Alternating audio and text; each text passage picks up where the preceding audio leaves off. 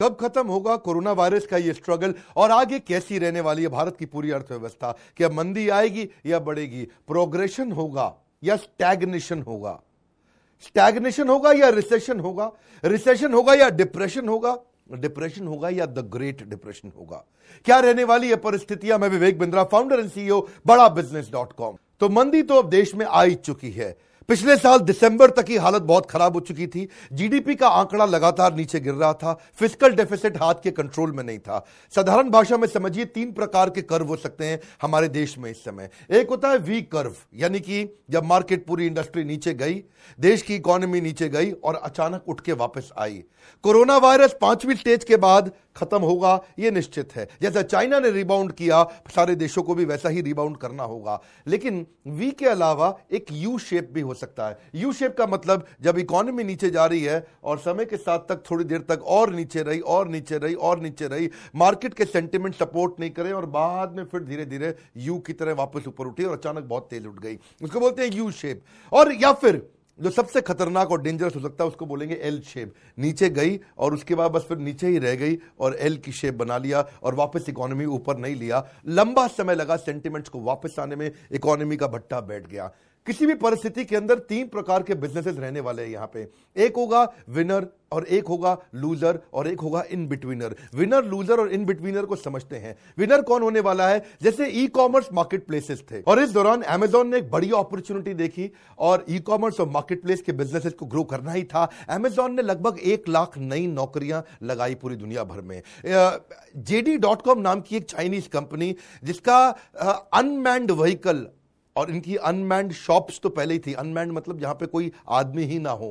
Unmanned where houses इनके पहले ही technology based हुआ करते थे। पर इन्होंने अनमैंड व्हीकल बहुत सारे ऐड कर दिए। ड्रोन के द्वारा सर्विसेज़ देनी शुरू करी। वुहान में इन्होंने बहुत सारी सर्विसेज़ दी। अनमैंड व्हीकल का मतलब क्या है? वो गाड़ी या वो ड्रोन जिसमें इंसान की ज़रूरत ही ना पड़े। दूसरी तरफ़ एंटरटेनमेंट और स्ट्रीमिंग और गेमिंग वालों के बिज़नेस बहुत ज़्यादा बढ़े। ये विनर्स थे सारे। जैसे Netflix Amazon Prime video Disney इन सब का व्यूअरशिप बहुत तेज बढ़ा। इसके अलावा लॉजिस्टिक्स और डिलीवरी वाले भी ग्रो किए। अलीबाबा की एक अपनी आम थी, जिसने वुहान के अंदर पाँच मिलियन ट्रांजेक्शन पाँच मिलियन डिलीवरी एक मेडिकल इक्विपमेंट की बहुत तेज करी उसी समय। अब क्योंकि सारे ऑफ़िस बंद हो गए थे तो वीडियो कॉन्फ्रेंसिंग वाले बहुत तेज ग्रो किए इसमें और ग्रो करते चले जाएँगे। जैसे वेबएक्स है स्काइप है जूम है, इन्होंने डिजिटली लोगों के कॉन्फ्रेंसेस बिल्ड किए। होटल्स में जाना लोगों ने बंद किया कॉन्फ्रेंस हॉल्स बंद हो गए ऑफ़िस बंद हो गए, लोगों ने वर्क फ्रॉम होम काम किया तो वेबेक्स स्काइप और जूम का बिज़नेस बहुत तेज बढ़ा। या फिर दूसरी तरफ़ उनका भी बिज़नेस बहुत बढ़ता है जो नॉन साइक्लिकल बिज़नेस में होते हैं। नॉन साइक्लिकल क्या मतलब होता है?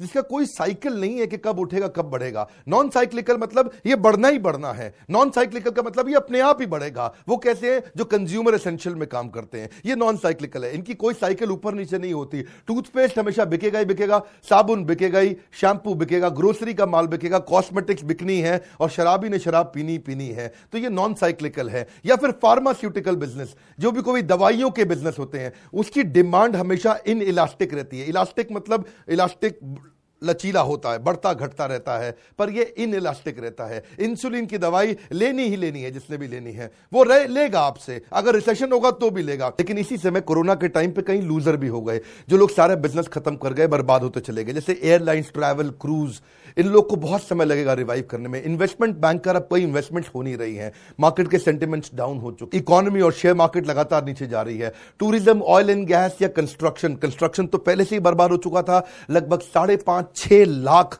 मकान हमारे देश में ऐसे हैं जो बन चुके हैं पर बिक नहीं रहे हैं। माइनिंग के अंदर नई इन्वेस्टमेंट नहीं आ रही। रिटेल चलने में थोड़ा दिक्कत आ रहा है। जो ट्रेडिशनल तरीके का रिटेल था, उसको दिक्कतें आएँगी। कुछ दिन तो चलेगा, लेकिन फिर स्ट्रगल बढ़ेगा क्योंकि दुकानें बंद हो रही हैं। एम्प्लॉयमेंट सर्विसेज़ की दिक्कत है। प्रोफेशनल स्पोर्ट्स के ऊपर जो बिजनेसेस टिकते थे, वो कम हो गए क्योंकि लोग अभी खेलने के लिए नहीं निकल रहे हैं।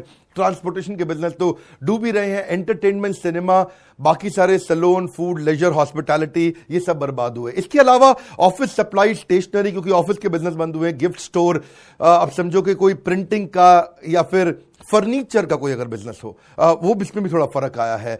मोटर व्हीकल डीलर्स को भी दिक्कत आई है। होम फर्निशिंग, एनर्जी कंपनीज़ अब समझो, प्राइवेट इक्विटी, वेंचर कैपिटल भी इस समय डूबे हैं क्योंकि सबके बिजनेसेस की वैल्यूएशन कम हुई है इस समय। न्यूज़पेपर किताबें डायरेक्टरी पब्लिशिंग करने वाले बिज़नेस या फिर सीमेंट कंक्रीट और प्रोडक्ट मैन्युफैक्चरिंग को भी बहुत असर पड़ा है। बिल्डिंग मटेरियल और सप्लाई डीलर्स को भी बहुत असर पड़ा है। पर इन सबके बीच में कुछ इन बिटवीनर भी थे। इन बिटवीनर आगे कैसे जाएँगे?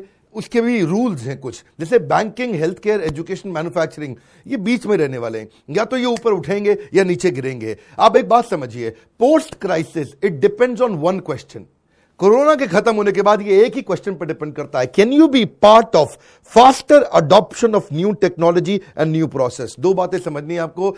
नई टेक्नोलॉजी और नया प्रोसेस क्या ये दोनों आप अडेप्ट कर पाएँगे कि नहीं कर पाएँगे? इस पर डिपेंड करता है कि आप आगे जाएँगे या ऐसे ही स्ट्रगल करते रह जाएँगे। अब दूसरा हिस्से को समझते हैं। भारत देश में इकोनॉमी रहने कैसे वाली है? इकोनॉमी बेसिकली हमेशा कंजम्पशन पर डिपेंड करती है कि कंजम्पशन कितनी है। कंजम्पशन अभी गिर चुकी थी पहले, अभी और गिरेगी। ये मेरा फेवरेट सब्जेक्ट है इसमें बड़ा कंफर्टेबली आराम से लंबी बात करता हूँ। इंडिया को लॉन्ग टर्म जियोपॉलिटिकल एडवांटेज लेना है। लॉन्ग टर्म जियोपॉलिटिकल एडवांटेज क्या है? यूएस uh, के अंदर इस समय इलेक्शंस वापस आ रहे हैं। और ट्रंप ऑलरेडी बार बार बोल चुका है बार बार बोलता है कि ये चाइनीज़ वायरस है चाइनीज़ वायरस है। दुनिया कहती कोरोना वायरस है ट्रंप कहते हैं चाइनीज़ वायरस है। वहाँ के पत्रकार उनको काफ़ी क्रिटिसाइज भी करते रहे इसके चक्कर में। Chinese virus. It comes from China. Why do you keep calling this the Chinese virus? A lot of people say it's China. racist. It's not racist at all. No, not at all. It comes from China. अब Chinese virus का मतलब क्या हुआ Trump साफ़ बोल रहा है कि चाइना मैं तेरा दुश्मन हूँ और चाइना तूने ये गलती से बोल कैसे दिया कि हमारे अमेरिकन मिलिट्री ऑपरेशंस के द्वारा ये वायरस डाला गया था चाइना ने ये गलत स्टेटमेंट दिया या उनके खिलाफ स्टेटमेंट दिया मैं ऐसा कहूंगा अब यूएस उनके खिलाफ स्टेटमेंट दे रहा है As you know, China tried to say at one point, maybe they stopped now, that it was caused by American soldiers. That can't happen. It's not going to happen. Not as long as I'm president. यानी कि इनके geographical और political रिश्ते बहुत कड़वे होते जा रहे हैं ये झगड़े बढ़ने के चांसेस हैं। और जैसा कि लगता है कि ट्रंप अगर वापस आ जाते हैं तो अमेरिकन कंपनीज़ जो चाइना को अपना बिज़नेस देती थी वो शायद नहीं दे पाएँगी आने वाले समय में। तो तब इंडिया के पास एक लॉन्ग टर्म अपॉर्चुनिटी होगी जो चाइना का बिज़नेस था वो अमेरिका से इंडिया लेके आ सकता है। उसको बोलते हैं जियो एडवांटेज लेना। अब इसी के साथ में आ, ये भी इंडिया को इस समय देखना है कि अपने इस पेंडेमिक पे होने वाले खर्चे को कम करे। इनकम टैक्स टैक्स से होने वाली इनकम घटी है, अच्छी नहीं हुई पिछले साल 2019 में और 2020 में भी अब चांसेस और कम हो जाएँगे, काफ़ी बिज़नेस इस समय डूबते चले जा रहे हैं। तो इनकम टैक्स से तो इनकम होएगी नहीं सरकार को और इस पेंडेमिक पे होने वाले एक्स्ट्रा खर्चे के कारण उसका इंपैक्ट बहुत भयंकर होने वाला है। समझ में नहीं आ रहा मैं क्या नाम दूँ, इस भारी आर्थिक मंदी जो आने वाली है, उसको किस प्रकार का नाम दूँ, मुझे भी समझ नहीं आ रहा। I can't find an executive हालत बहुत खराब होने वाली है। अब अगर इसको बचाना है तो अगला पॉइंट समझिए। अगला पॉइंट क्या इकोनॉमी इकोनॉमी को बचाने के लिए रूल है कंजम्पशन कंजम्पशन कंजम्पशन। जितना ज़्यादा कंजम्पशन होगा, जितना लोग पैसा खर्च करेंगे, तभी इकोनॉमी चलती है। इकोनॉमी बढ़ाने का एक ही रूल है। अर्थव्यवस्था तभी चलती है जब कंजम्पशन होता है, जब लोग पैसा खर्च करते हैं। अब कंजम्पशन का मतलब क्या है? कंजम्पशन होता है पर्सनल डिस्पोजेबल इनकम से आता है। किससे आता है? Personal disposable income. साधारण भाषा में समझिए, personal income minus personal tax. बड़ा सिंपल। जी, मेरी तनख्वाह है एक लाख रुपया, मेरा टैक्स है बीस हज़ार रुपया, मेरी पर्सनल डिस्पोजेबल इनकम है अस्सी हज़ार रुपया। किसी प्रकार से अगर पर्सनल डिस्पोजेबल इनकम बढ़ सके हमारे देश में, तभी उसी समय में आप देखते हैं कि इकोनॉमी तेज ग्रो करती है क्योंकि लोग पैसा खर्च करना शुरू करते हैं। परंतु जब ऐसा पेंडेमिक आ जाता है कोरोना वायरस आता है, उस समय क्या होता है?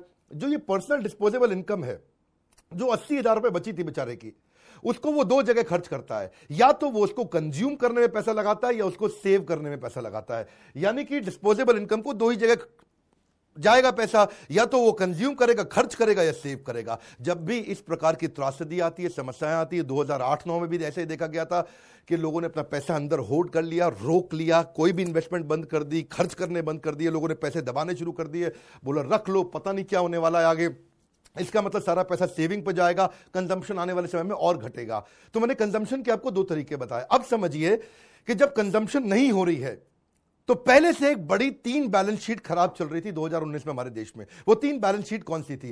पहली बैलेंस शीट थी बैंक्स की। बैंक्स की बैलेंस शीट खराब हुए चले जा रही थी। विजय माल्या से शुरू हुआ और इस प्रकार के कई सारी तकलीफें आई। मैं सबका नाम लेने में समय जाएगा। पर बैंक से जब रियल एस्टेट वालों को, इंफ्रास्ट्रक्चर वालों को लोन चाहिए था बैंक ने लोन नहीं दिया तो वो लोन कौन देता है? फिर एनबीएफसी छोटे वाले बैंक जिसको बोलते हैं, साधारण भाषा में, नॉन बैंकिंग फाइनेंशियल इंस्टीट्यूशन जो होते हैं। जब एनबीएफसी ने बैंक ने लोन दिया, उनको और रियल एस्टेट और बर्बाद हुआ और स्लो हुआ। जब रियल एस्टेट स्लो हुआ तो वो बैंक्स के लोन नहीं चुका पाए। जब बैंक्स के लोन नहीं चुका पाए तो बैंक डूबते चले गए। जब सारे बैंक डूबने लग गए तो क्रेडिट देने की संभावना और कम हुई। अब आप बात को समझिए, जब दूसरी बैलेंस शीट किसकी खराब हुई? इसके कारण कॉर्पोरेट की खराब हुई, क्योंकि कॉर्पोरेट को लोन चाहिए तो लोन मिल नहीं रहा इस समय। तीसरी बैलेंस शीट किसकी खराब हुई? एमएसएमई की। एमएसएमई बड़े कॉर्पोरेट को सर्व करता था या कंज्यूमर को सर्व करता था। तो तीन बैलेंस शीट चली गई। मैं साथ साथ समराइज भी करते जा रहा हूँ। एक बैंक की बैलेंस शीट गई, दूसरा कॉर्पोरेट की बैलेंस शीट गई, तीसरा एमएसएमई छोटे बिजनेसमैन की बैलेंस शीट गई।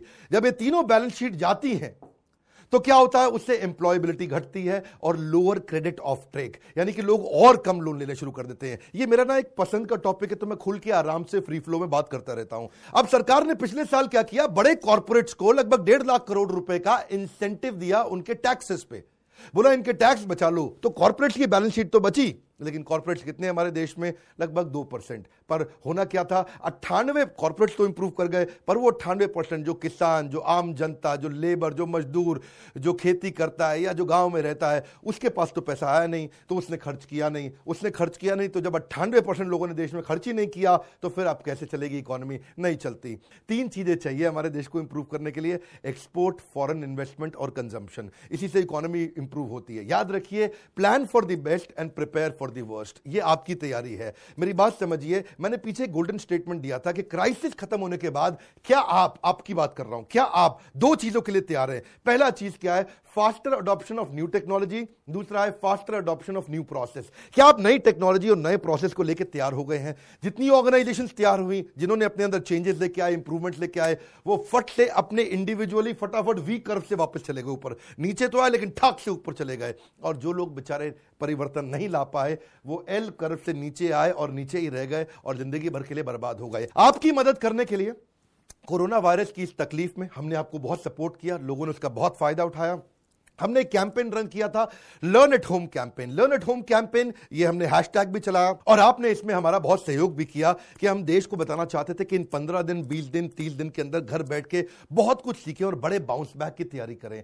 आप, अभी भी ये कैंपेन चल रहा है, कुछ दिन हमने और एक्सटेंड किया कोरोना वायरस के चलते। अगर आपने अभी तक हमारे फ्री कोर्सेज नहीं लिए हैं तो ई e के साथ मिलने वाले ये अठहत्तर हज़ार रुपए प्लस जीएसटी के फ्री कोर्सेज आप इनके लिए बोर्डलाइन नंबर पर फ़ोन करिए, इसका फ़ायदा उठाइए। इसमें हम आपको फाइनेंस फाइनेंस भी सिखाते हैं टेक्नोलॉजी भी सिखाते हैं वर्किंग कैपिटल भी सिखाते हैं ज़ीरो डॉलर मार्केटिंग भी सिखाते हैं बिज़नेस ऑटोमेशन सिखाते हैं और साथ में प्रेजेंटेशन कैसे दिया जाए कम्युनिकेशन कैसे बिल्ड किया जाए, वो सब सिखाते हैं। तो छह कोर्सेज बहुत पावरफुल हमने फ्री कर दिए थे। इसी दौरान ये हमारा आपको सपोर्ट है। अदरवाइज़ ये पूरा साल हम बेचते हैं। हम कभी भी हमारे प्रोग्राम अफोर्डेबल होते हैं, ना हम फ्री देते हैं, ना डिस्काउंट देते हैं, पर ये कोरोना वायरस के चलते ही हमारा आपके प्रति एक कमिटमेंट था, जिसका बहुत लोगों ने फ़ायदा उठाया। अगर आप अभी तक फ़ायदा नहीं उठा पाए तो कुछ दिन के लिए और जब तक ये समस्या चल रही है, जब तक आप रिवाइव नहीं करते, तब तक हमने सपोर्ट एक्सटेंड किया। आप ऑनलाइन नंबर पर फ़ोन करके चेक कर सकते हैं कि क्या स्कीम बाकी है कि नहीं हो। सकता है कुछ लोग बाद में वीडियो देखते हैं तो आपको ना मिले। अगर आपने तुरंत देखा है तो बेनिफिट अभी है अवेलेबल तो आप इसको ले सकते हैं। इकोनॉमी पे, अर्थव्यवस्था पे अगर आपको ऐसे वीडियो पसंद आते हैं, क्योंकि मेरा एक्सपेरिमेंट है, मेरे लिए थोड़ा नेचुरल है, मैं आराम से खुल के बोलते चला जाता हूँ। इसको फ्री फ्लो में बात करता हूँ। मैं कोई बड़ा हाई एनर्जी में नहीं बोला, क्योंकि ये बिज़नेस का कॉन्सेप्ट था। अगर आपको अच्छा लगा तो लाइक तो ज़रूर करिए। दूसरा नीचे बताइए, क्या जैसे यस बैंक क्यों डूबा किस लिए डूबा इस प्रकार की केस अगर आप और चाहते हैं जिससे अर्थव्यवस्था पे क्या असर पड़ता है आ, अभी आप जानते हैं कि मिडिल ईस्ट के अंदर जो बैरल था वो तीस परसेंट और सस्ता हो गया जो तेल बहुत सस्ता हुआ उसके कारण हमारे देश में क्या असर आया मैं एक लाइन में आपको बता भी देता हूँ उसका असर यह आया कि जब तेल सस्ता हुआ तो हमारा जो फ़िज़िकल डेफिसिट पे उसका इंपैक्ट आया। समझिए जो पचास रुपए या पचास डॉलर का बैरल है उदाहरण के रूप में वो अगर तीस डॉलर का हो गया तो जो बीस डॉलर की बचत है वो सरकार को एक्स्ट्रा हुई क्योंकि उनके पास इतने का बजट था, उनका डॉलर का आउटफ्लो होना था डॉलर का आउटफ्लो कम हुआ। अगर आप इस सब चीज़ों को और सीखना चाहते हैं, समझना चाहते हैं, नीचे कमेंट बॉक्स में बताइए। और अगर आप बिज़नेस सीखना चाहते हैं ग्रो करना चाहते हैं, यही मेरी एक्सपर्टीज है, यही मैं सिखाता हूँ। हज़ारों लॉस मेकिंग बिजनेसेस को मैं बाहर निकाल चुका हूँ अब तक। कॉमेंट बॉक्स में अपनी फरमाइश बताते रहिए। अगर आपने सब्सक्राइब नहीं किया, ज़रूर सब्सक्राइब करिए। दूसरों से ज़रूर करवाइए, ताकि इस देश में हम लर्न एट होम का कल्चर एकदम मैक्सिमाइज कर दें हमारे साथ जुड़े रहने के लिए। आप सबका प्रेम पूर्वक बहुत बहुत धन्यवाद।